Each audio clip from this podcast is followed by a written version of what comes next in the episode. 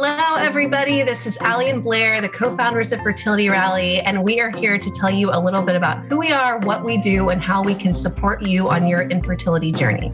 So, we wanted to let you know that Fertility Rally is the membership group that we created. It's the place we wish we had when we were in the thick of it. We offer support groups, we have private Facebook groups, we have tons of events, lots of videos, blog posts, so much content. We're starting to do IRL events as well. And we want to be there for you no matter where you are on your journey.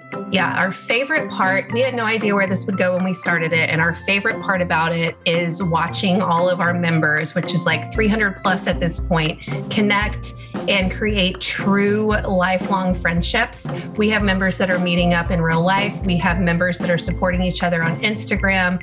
We have members that call each other best friends now. And honestly, like that is the most rewarding thing to see. We had no idea it would go here. And so we're just, we're inviting you to join the Rally fam. Yeah, it's such a great space. It's a safe space. We also have fun when we can. So we would love for you to be a part of it. Check us out on fertilityrally.com and on Instagram at fertilityrally. Hope to see you guys soon. All right. Hey, guys. So today we are doing a very special episode of Infertile AF, the Roe v. Wade episode. So I wanted to start with I have a couple of spe- really special guests on the show, but I wanted to start with kind of a recap of what happened one week ago today. So we're recording this on July 1st. It will come out a little bit later, sometime next week. But a week ago today, on June 24th, 2022, in short, the US Supreme Court officially reversed Roe v. Wade, declaring that the constitutional right to abortion, which has been upheld for nearly a half century, no longer exists. So I know this is not news to you, but I just wanted to kind of remind anybody in case you're listening to this later.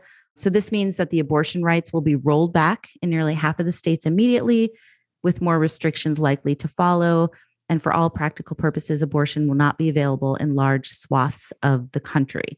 So I wanted to read a couple things that I found. You know, there was a lot of reactions, obviously, on social media and in the news I wanted to read something from NPR before we get started with our guests, and then I'll introduce these two amazing women that are on the show today. But so NPR wrote that the dissenting judges said that the court decision means that young women today will come of age with fewer rights than their mothers and grandmothers. And the court's opinion means that from the very moment of fertilization, a woman has no rights to speak of. A state can force her to bring a pregnancy to term, even at the steepest personal and familial costs.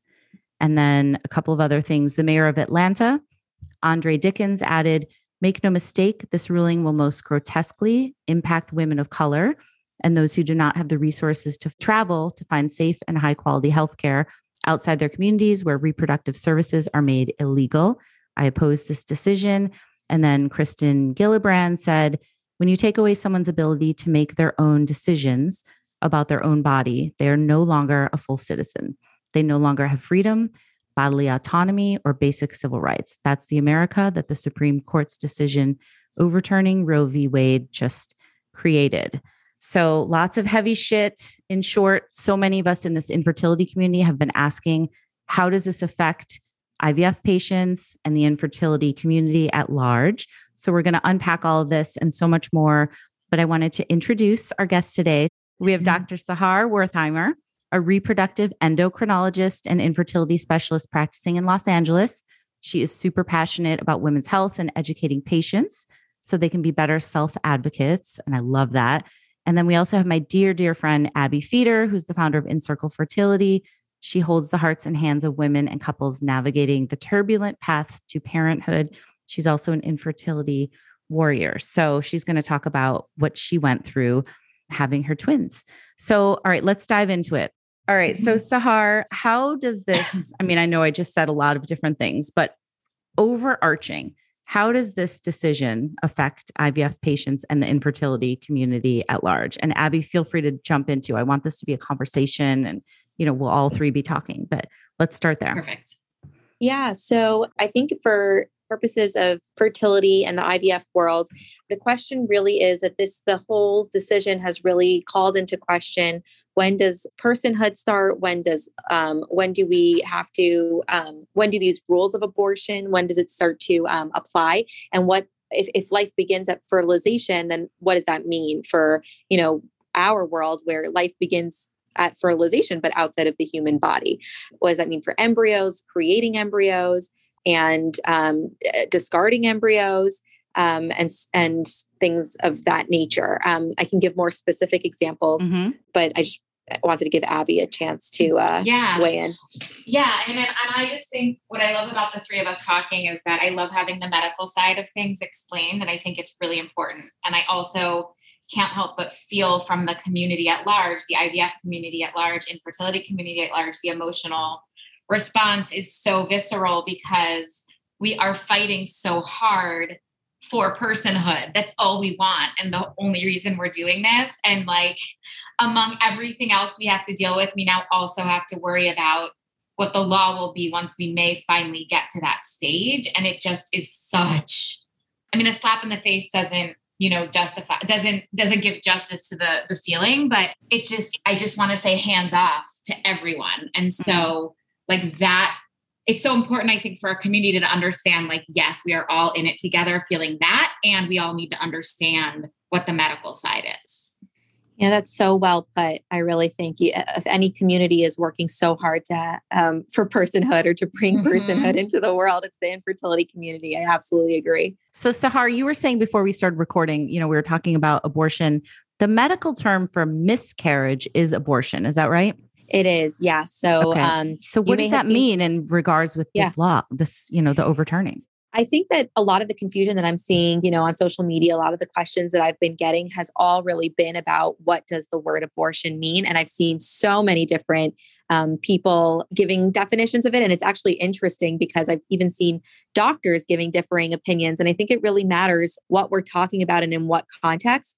But I would say that the, the biggest problem is really that the me- medical and the legal language of, um, surrounding abortion is very confusing. Mm-hmm. You know, um, ASRM actually just the American Society for Reproductive Medicine, which is our kind of governing body, mm-hmm. actually just put out a report going through different the trigger laws of different states and if that could potentially affect IVF or not. And there they they discuss if you actually go into a lot of the laws like i was clicking on every state you know and trying to read about it, it the, the, the major problem is that some of them define abortion and as it relates to pregnancy meaning a human actually has to have this embryo inside their uterus and mm-hmm. and some the more problematic states i think um, to my knowledge it was like wyoming doesn't really define it that way and so it makes it a little bit more ambiguous and a little mm-hmm. bit harder to say we're only talking about emptying you know a pregnancy ongoing in a uterus and maybe it could apply to embryos in petri dishes for example so the definition of abort sorry i just like i just want to make sure we talk about like that begs the question for me from a i know that like you're a doctor, not a lawyer. So I, I, don't want you to get like in the weeds of the legal piece of it. And I'm sure it is a lot of weeds, but like, what do you do when you're a doctor in these states is it very widely known like what your procedure or protocol will be based on this or do you feel like that gray area might actually end up helping a woman in the long run or do you feel like it'll still be totally black and white based on what that government that state government decides it is I think that that I think it's going to be gray, but not in a way that's going to help, in a way that's going to hurt, and that's mm. what I think um, most of um, physicians are fearing. It's that you know they're criminalizing abortion care providers. It's mm-hmm. you know some that two two years in prison. You know that's no small deal, and, um, you know, doctors should not have to be thinking twice when they think that there is care that's in the best interest of a woman. So it's possible that we will have a few years of kind of ambiguity and uncertainty where it's a little bit harder. And then maybe it gets a little bit better as we start outlining, you know, rules. But I, I just, I can't imagine a world where the rules are that clear ever because mm-hmm. it's not even for a doctor to sit down and you know outline all the possible scenarios it's kind of impossible. That's why we do these four year residency programs you know it's to come across almost anything that can come up as a situation and, and you see things that you never thought you would have seen. So i just you know i think that taking the control out of the doctor's hands is really problematic. Yeah i'm so curious sahar too like what is the chatter been between you and your you know physician friends and your rei friends? Like what are you guys saying I have yet to meet somebody who's happy about it. You know, I, I know that some of these um, pro life um, accounts have been popularizing videos by physicians or OBGYNs that are pro life. But for my experience has mostly been um, that everyone I know, um, even people more conservative, are pretty disheartened by this news um, for a lot of reasons. And I think that um, for the most part, you know, I think it ranges. We're, we're, we're really worried about um, women who are going to be in not black and white situations where it could affect their life, their quality of life, their health, and yet they're not going to get the care that they need in a timely fashion. Mm-hmm. And then also for women who are going undergoing quote unquote elective abortions. I, I don't really like the word elective. You know, I think if a woman feels she needs to get an abortion, she's not doing it with a smile on her face. It's not incredibly elective for her. Yeah. So, you know, and if there is somebody doing it that way, clearly that's not the type of abortion any of us would really agree with. But mm-hmm. I think that um I think that you know to impose values on other women and to is just to not really allow them to have their own self expression, to have their own um it's taking away rights. It's the yeah. bodily autonomy, autonomy exactly. thing that really autonomy. I think strikes such a chord with people. It's like, and like Kristen Gillibrand said, you know, like you're not a citizen. Like you're not, once they take away your ability to make your own decisions about your own body, you're not a full citizen. And that to me, and excuse my language, but that is so fucked up. I can't believe we're here right now. Like, how did this happen? It's amazing to me also because you know as you think about other other areas in medicine we we give patients a lot of autonomy. We do a lot of counseling on risks and benefits and a lot of times you may have to provide a service you don't you don't have to. I'm saying you can always probably uh, decline service if you feel like it's immoral which I guess is kind of the issue at stake here. But there are definitely places in medicine where you, you don't think it's in the best interest of the patient, but the patient said, "This is what I want." Mm-hmm. You know, for example, even in IV in the IVF world, sometimes we have women with a lot of medical issues or women who are older mm-hmm. and they want to get pregnant very badly. You know, and and we'll have a full counseling session why it may not be you know in their best health interests or refer them to maternal fetal medicine for mm-hmm. you know counseling but at a certain point there's going to be a gray area where if a if a patient says i understand the risks to my health. This is what i want you know it's kind of in a sense also their right. So right. absolutely. i think that's yeah. so comforting to know that that's a thing that you know even though you guys advise them and you know so many brilliant doctors out there who are giving this advice it, it is at the end of the day the patient's decision. And there's some comfort in that. But to think that yeah. that's being stripped away from us is terrifying to be honest. Mm-hmm. and i know abby yeah. you you feel similarly I feel exactly the same. I mean, again, I think about I, I, it's so ironic that these laws being put into effect are called trigger laws because they are so triggering. Mm-hmm. Honestly, I mean, yeah. seriously, because I think about even the word abortion and how much weight it carries with it. Right. And like if somebody even says abort mission, that's a trigger. And so yeah. the irony between trigger, abort, it's just crazy. Yep. But I just think about the experience of sitting in a clinic as a fertility patient, like Dr. like Sahar saying, and she's explaining like your choices, right? And one of them in, in the IVF world might be, well, sure, if you want, we could try to put an untested embryo in, but that might raise your chance of miscarriage. So we just want to make sure that you want to take that risk, right? And then you can say, well, let me think about it. Yes, I will take that risk. And now it's like, okay, well, when that happens, you say to your doctor, when that happens, what will that look like? And mm-hmm. the doctor can say, well, we might have to do a D&C we might have to give you the pill to take it to make the fetus aborted whatever it is. Mm-hmm. and to and like okay what is that time frame and to know and think that like oh that if i'm sitting here in california talking to sahar about that as my doctor it's one course and then someone in mississippi who's experiencing the exact same thing they might say well it might take you know as long as six months because we can't do a D&C. We can't give you the abortion pill. Mm-hmm. You're just going to have to write it out. You might still not, you know, your beta might never go back to zero for months after month after month. And they just have to sit through a completely different experience than right. somebody else, you know? Yeah. It's, it's not, it's so inhumane. Either you're yes. a human being with the right to make that decision. I was going to say, or you're not, but you are, you are, right. You know? I think that's a good point in this conversation, Abby. If you don't mind sharing a bit about your story and yeah. what you went through, you know, obviously, if anybody wants to hear the whole story, Abby was on my podcast like probably like a year ago now. Um, yeah. But give us the broad strokes and why this is so, you know, hits home because yeah. if the laws were different when you were going through this, the outcome would have been very different Yes. for you. So I don't want to Like, take the you tell us. You tell us in your own words. I mean i they would have been different at every step of the way. Um, i had to use the abortion pill at one point from a very wanted pregnancy where it was not going to be viable and i opted not to do a D&C and so i took my ciprostol and it you know took several days to leave my body. And then I went into my doctor, and it turned out it hadn't really fully left my body. So he had to use. I had to. I had to take more misopros, misoprostol. Oh my god, I'm not saying it right. Misoprostol, yeah. Misoprostol. Thank you.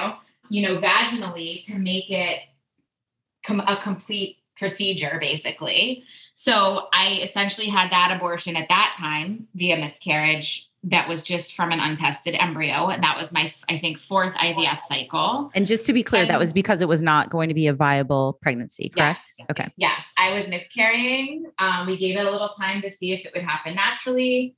It was taking a long time, so we decided to go that route because it was still pretty early. Um, I might not have had that same option had it been any later, but I had the choice and I had the information and I had the resources to make that decision for Mhm. myself. I could have opted in, in a different way. And then about a year later, um, I think that was my sixth transfer, I had an ectopic pregnancy. hmm Um, it was really, it's unclear whether it was ectopic or pregnancy of unknown origin, but uh, I had an embryo that had implanted somewhere it was not supposed to. And uh, the course of treatment for that was to take methotrexate, which is a, a drug that basically stops cells from dividing within your body. And Sahar, please, if I'm like miss anything medical, You're doing great. So then I had to take methotrexate for my ectopic pregnancy, and that's given administered via a needle, like a needle shot. And it my beta was not going down to zero. And so in order to try again to have another, you know, a successful pregnancy, your beta, you have to start fresh and your beta has to go to zero. And I kept having to take methotrexate for like week after week. I was bleeding for something like six or seven straight weeks hmm until this pregnancy would leave my body and it Yeah. wasn't leaving and my beta was never coming back to zero. And so again, I can't imagine that was with methotrexate being Right. administered and I still wasn't able to, you know, release the pregnancy. And ultimately I did a hysteroscopy and we can get into that later and that Yeah. took care of it. But we um, we talk about this infertility rally group all the time is like the distinct hell and i'd love to hear sahar your p- opinion on this too that distinct hell of waiting to be unpregnant after a loss so that you Yeah. can move forward and try to get pregnant again like mm-hmm. that waiting to get unpregnant is so i think only people that have gone through that understand how torturous that is And Yeah, well, you know- should say, and this law makes it so that that torture is even longer because there's nothing Right. you can do, right? If these Right. affect you, that to do it to make it better. Yeah, and I want to just add on to that. So, you know, you had gone, you had asked me, you know, what is, eh, how do we define abortion in our medical world? And I think technically, abortion, aborting a pregnancy is anything that would stop a pregnancy. It doesn't always mean that the pregnancy has to be viable in the Mhm. medical world for Mhm. you to be aborting a pregnancy. And so, a lot of gray areas that just are coming to mind as Abby's speaking. For example, she she mentioned that it wasn't a clear ectopic; it was a pregnancy of unknown location. I mean, that is like bread and butter in our field. We have so many times where we have women and we're not identifying a pregnancy that's at the appropriate gestational age, but yet it's not clearly in the tube, but the hormone is going up. Like, at what point? Are we going to say, okay, this is no longer viable? You know, every minute, if it's ectopic, really could be could be dangerous to the woman's uh, life. I mean, every OBGYN will give you a story of when the beta was only 13 and they had a ruptured ectopic, you know? So it's it's really very gray and I think that that's, you know, incredibly worrisome. Yeah. Um, another example that you know you you had mentioned wanting to be unpregnant exactly like not only is it going to kind of prolong the care but it's going to prolong the determinate like until we make that determination of when is this pregnancy no longer viable that i think is going to be affected and Mhm. that's going to be you know a lot of legal jargon that needs to be deciphered and defended and it's it's just going to be it's going to be make another barrier in- Right. for women facing and just to be clear like if an ectopic happens i mean not in every case obviously but you could die right? Like that could cause death. Is that right Yes, absolutely. An ectopic pregnancy, the worry is, I mean, an ectopic pregnancy, just to kind of back up and give some definitions, Mhm. an ectopic Thank pregnancy you. is when a pregnancy does not implant in the uterus, but rather implants outside the uterus. It could be, you know, the cervix is very rare, the ovary is very rare. The most common place is the fallopian tube. Mhm. Um, and if that pregnancy grows inside the fallopian tube, it could um, rupture the tube, causing internal bleeding, which is life threatening to the mother. In you know, uh, 21st century America, I'd like to say that it's very unlikely that somebody would die from an ectopic because we are so good at detecting them early and getting the treatment they need. Maybe this is going to affect that. But gone untreated. I mean, you Right, guys are doing an amazing job treating it, but if we're not Right. able to treat it anymore, that's the issue, right? Yes. Yes. Okay. And and mine was not painful, but from what I understand, they can be excruciatingly painful. Oh, very, very to just- painful. Yeah. yeah, like Yes. let the person just you know ride that out. It, it, Yes. this makes no sense. Yeah. I, I, you know, to be honest with you, I don't think that that's. I, I I ultimately think that that is going to be resolved in a way where um, we are going to be um, there. There's going to have to be clear legislator that allows for ectopic pregnancies to be dealt with the way that they're supposed to be dealt with. Uh-huh. The problem is that right now it's just not so clear. I've I've gone into again, I've gone into a bunch of different states' laws, and some of them do define ectopic pregnancies and that they can be dealt with, and some just don't. So they just say if it's not a viable pregnancy or if it's life threatening, and then that kind of leads these terms that need to be defined in what situations. That's where the um, problems are arising. Right. So Abby, there's more to your story, right? Yes, Can you talk a little bit more about what else ha- happened? Yes. So after my eighth round of IVF, um, we were basically gonna gonna move on from this procedure. It was like our last one, Hail Mary. And so we put three embryos in untested. And after 10, like I don't know, 20 something embryos hadn't tested embryos hadn't worked. All three of these embryos implanted in me. Mhm. and all three were growing and all three had heartbeats. And so we were faced with the excruciating decision to terminate one of the three pregnancies. And it's a horrible decision that i don't wish on anyone. But again i had access to incredible healthcare psychologists if i needed a supportive family. I didn't have to worry about what the government might do to me Mhm. or like scour the internet, the black market internet for a doctor that might help. But ultimately, I did a termination for medical reasons. Mhm. And in those cases, of course, you can't do a D&C because you, I was carrying two other babies, and it was told my my statistics were given to me at the I was going to be delivering them at the age of forty, and what my life, you know, what the threat to my life would be, what the threat to the other babies' lives would be if I didn't terminate the third pregnancy. And so for me, it was a no brainer that I had the quote unquote luxury of making that decision. And I just don't know. I would, I was already a wreck. I had been, this was like the most wanted pregnancy ever. And it's how it got me to my angel family that I have now. But I don't know. I would have been even more of a mess every single day of that pregnancy, wondering if I was going to die or, or one of the, or two of the, or three of the babies were going to die. I don't know why a woman should have to be forced to make that, to, to live that kind of pregnant life. Right. Right. Absolutely. You know? Thank God you had that choice. I'd love to hear a little bit more about, you know, the different types of, you know, like ending a pregnancy, like the pill. We talked a little bit about methotrexate, D&C. Like, will that be affected as well? Uh, yeah, absolutely. A D&C will be affected. So methotrexate is not a um, medication that we typically give for terminating a pregnancy. It's only used in the case of an ectopic pregnancy. Gotcha. Okay. thank Um, you for making that distinction. Yeah, no problem. But for an intrauterine pregnancy um, that we're trying to abort, um, if you there- there's basically three ways of of doing it. One is you know just expected management, letting somebody expectant management, letting somebody kind of ride it out, and when um, if it's a miscarriage pending, like that's going to be happening, just allowing it to happen on its own. And then there's two interventions. One is a pill.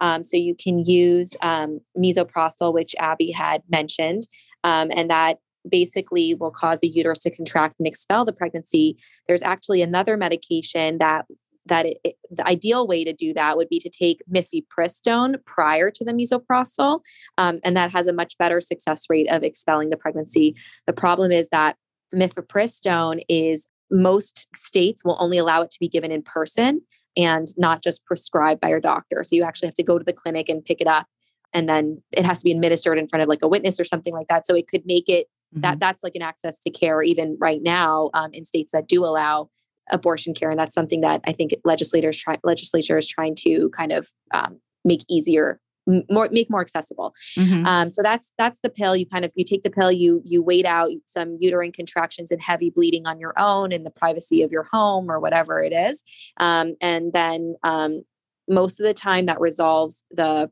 pregnancy and you're done. Sometimes you might have continued bleeding and need to go into your doctor, just do an ultrasound, make sure the lining looks thin. And if it doesn't, you might need more intervention. Um, the second way is surgical management. And that truly actually it's i should say procedural because you up until 13 weeks some of them could be done in the office using a um, device called an mva a manual vacuum aspirator and that basically suctions the pregnancy out under local anesthesia or you can go into an operating room and do a suction D&C um, which is um, uses like a, a suction catheter basically and then and if the pregnancy is further along like um, second trimester um, or late second trimester, you would need the surgical management would be a dilation and evacuation, a D&E, where they actually have to use bigger tools to mm-hmm. kind of dismember the fetus and bring out the parts. Mm-hmm. So, is there any validity to what's going around on social media right now where people are like, stock up on the abortion pill? Here's where you can get it with links to like different online pharmacies and places? Like, is that something as a doctor that you would encourage people to do, or is it not valid? Or you like, know, what's your thoughts on that? it's it's really hard for me i'm like really trying to like get to the root of the problem because i think there's a lot of hysteria on both um, sides of the spectrum i think there's some sensationalization happen, happening but I, I i don't think it's it's I don't think it's truly unfounded. I mean, I think that if we're going to be banning abortions, then the next step, very realistically, could be that you know misoprostol is not being dispensed in, in some of these states. So um, it's certainly possible. I, I I don't know that I'd uh, for somebody who's not pregnant yet, I don't know that you need to be rushing to get it um, as much as, um, you know, working on better contraception and things like that. But for women who are going to end up needing abortions, I'm sh- I, I have to imagine that there's going to be I don't know. Maybe I'm maybe I'm misspeaking. I think that's the problem. There's just so uncertainty. I would hope that they would be have access to the pill if they needed it. yeah. I mean, real talk. I clicked on some of the links because I was like, do I need this shit for like mm-hmm. friends or people that oh, me might, too. you know, people in fertility rally? Like I was like, do I need to find and I didn't have I didn't follow through enough to actually, you know, figure, but it didn't seem easy to to find. But I was like, do I need to stockpile this? Like, what if people in fertility rally or God forbid my daughter when she's older and, you know, like things are getting worse and worse? Mm. Like, I, I don't know if I'm buying into the hysteria of it all, but I'm sure I'm not alone. Yeah, I don't I don't know either. I think that in the next I, I think that the immediate problem is probably going to be the next few years while we're just having maybe it'll be even quicker than that while there's just kind of a, a lot of defining that needs to happen and then once once we know what to expect right like then if you're in one of those um, states that's banning abortions, then you kind of have can know how to prepare yourself better. But I think the immediate future is is going to be the scariest. Right. Abby, I, I, know. I ask a question? Sorry, yeah, I was going to say, Abby, yeah. I think you have a question about hysteroscopy. Is that what you were going to? do. Okay. Yeah, like I, I was just thinking about. So when I had my ectopic, um, and I took the methotrexate and it wasn't working, what ended up my, my beta was getting lower and lower, but it wasn't going down to zero. And so my doctor did a hysteroscopy just to see what was going on. And it, it turned out to be like a sack of hormones that had been left over, like of HCG from the pregnancy that my body just was not releasing. And so she was able to essentially pull it out during hysteroscopy. Mm-hmm. Mm-hmm. That got that got my beta down to 0 mm-hmm. So, like, what happens I guess, how do you, uh, I don't know the right way to phrase this.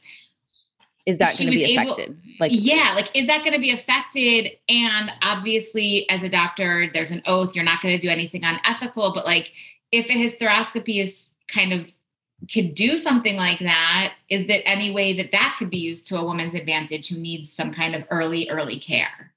So I, is, I think the question is, are is hysteroscopy like, can you terminate the, a pregnancy? Can you terminate a pregnancy that's super early from a with a hysteroscopy? Yes.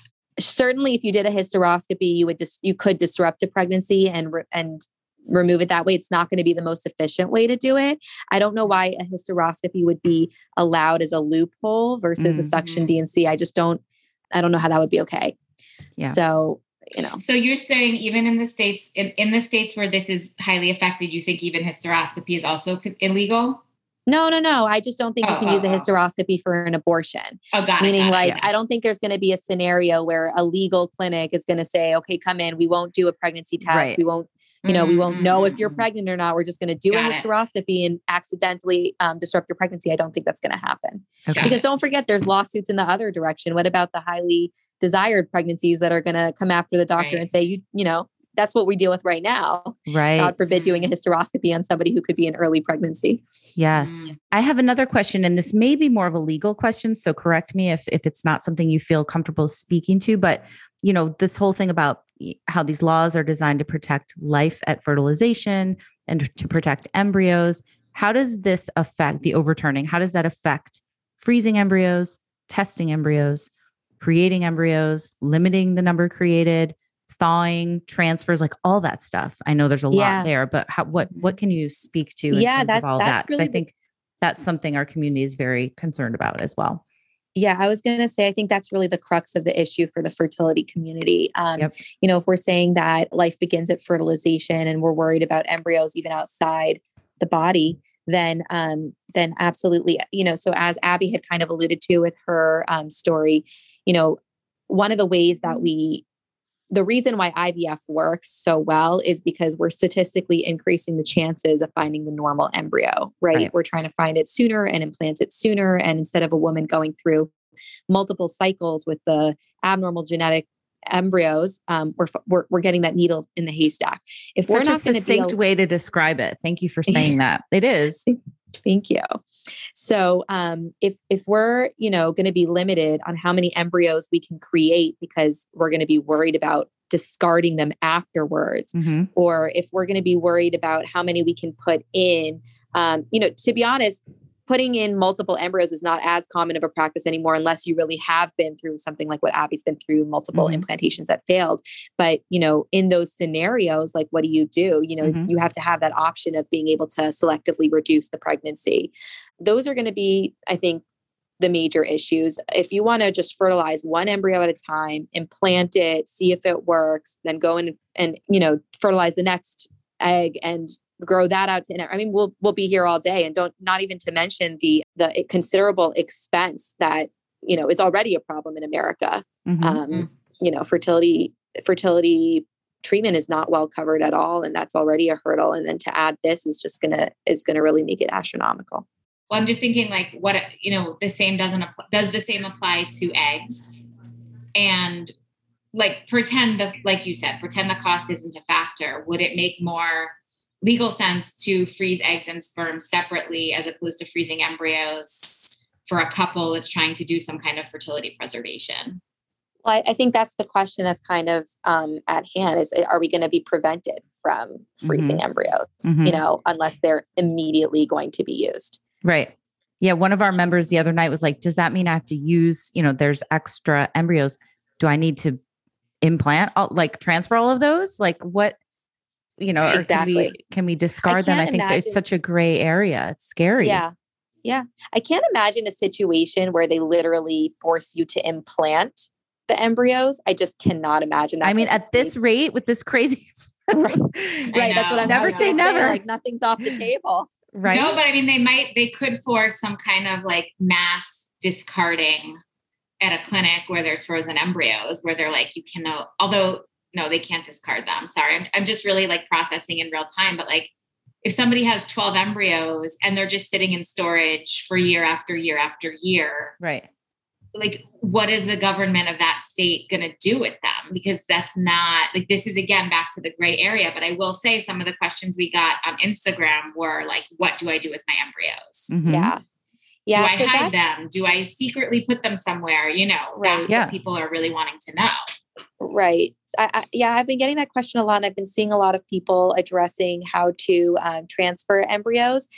You know, I don't think that states are going to go and start destroying people's embryos because that's the whole that's the whole problem, Right. right? They don't want to destroy the embryo. So I, I I don't know why you would go transferring your embryos unless you wanted to discard them or unless you wanted to transfer more than one in a state that will allow you to do a reduction. So I, I don't understand. I'm not fully understanding, and I've been trying. I don't know. I'm waiting for someone to explain it to me why we're so worried about transferring embryos. I think people just have a general dist- mistrust of um, policy and and state governments, and kind of just want their embryos out of those states. But I can't really think of a reason other than those to transfer embryos. Well, my understanding, and maybe Existing I'm wrong, embryos. was that maybe people just wanted to switch clinics to go to a you know a different state right. where the laws were different right. or where this right. wasn't illegal. That was my understanding. That's why they would transfer the embryos because they wanted to just go to a different clinic entirely. Well, existing in existing embryos, I would imagine that you know, in, even in these restrictive states, they're going to allow you to implant. I mean, you already if you've already tested them,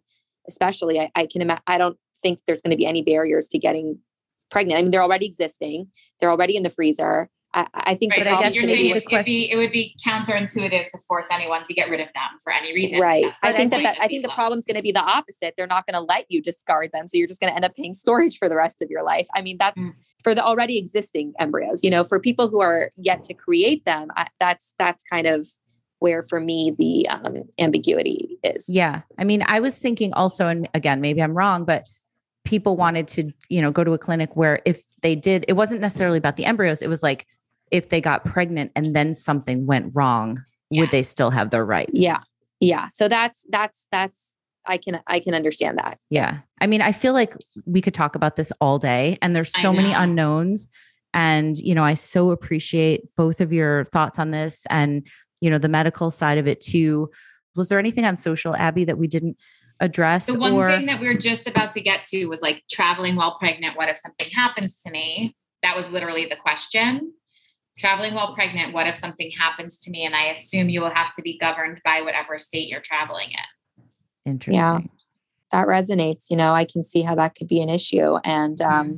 especially because if god forbid something were to happen to a pregnant woman right she she finds something out about the fetus she her medical health deteriorates she starts bleeding i don't know something like that i mean it could I, I like to i like to just make this point very clear, right?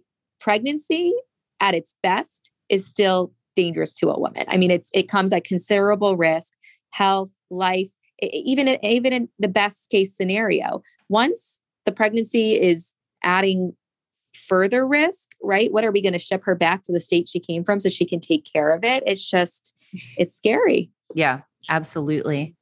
Definitely. I think the last thing that, you know, we can talk about, and again, maybe we can reconvene as things are uncovered and, you know, more things are come to light and are decided and all that stuff. I'd love to do a follow up at some point. But I think the question for both of you that I have is what, what do we do now? What can we do? I am going to put many resources in the show notes of this episode so people can look there, where to donate, you know, who to call, all that stuff. But in both of your opinions, what, where do we go from here?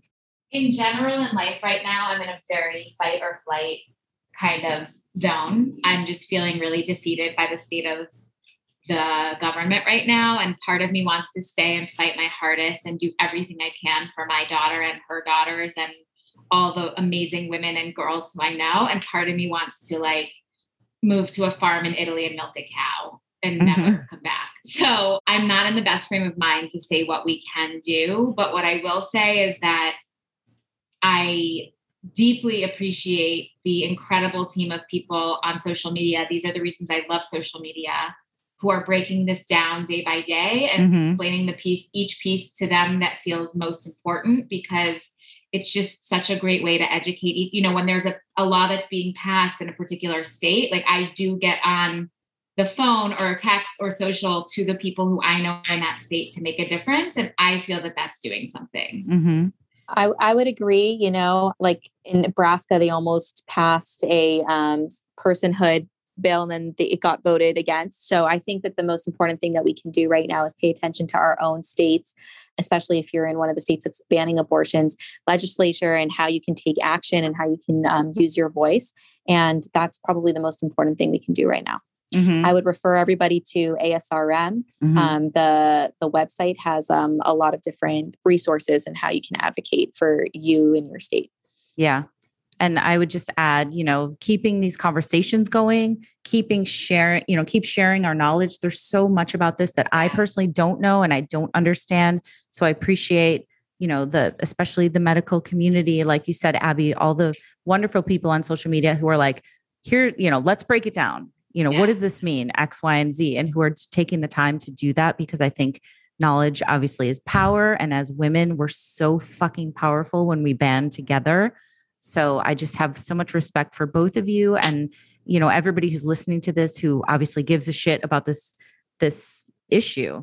You know, Yeah. so thanks to everybody Yeah. for listening. And Allie, thank, you, to- because Yeah, yeah. you are doing such a service to this community No, I'm all cutting day, that out. every day. I'm cutting that out, Abby. No, don't cut it Do out. not I'm cut cutting that it out, out. Editor. Stop it. you know, Yes. educating No, that's people not. is I'm not fishing. I really do truly. I, I'm so thankful for both of your your time and like. There's like I said, there's so much I still have yet to learn, and I'm learning something new every day about everything. So I just think this is important to have these talks. Love you. yeah, totally agree. Thank you for having Totally us. agree. Of course. All right. Thanks everybody for listening. Check out the show notes and Instagram for more resources and what we can do. And we'll just keep this conversation going. And thank you guys for listening.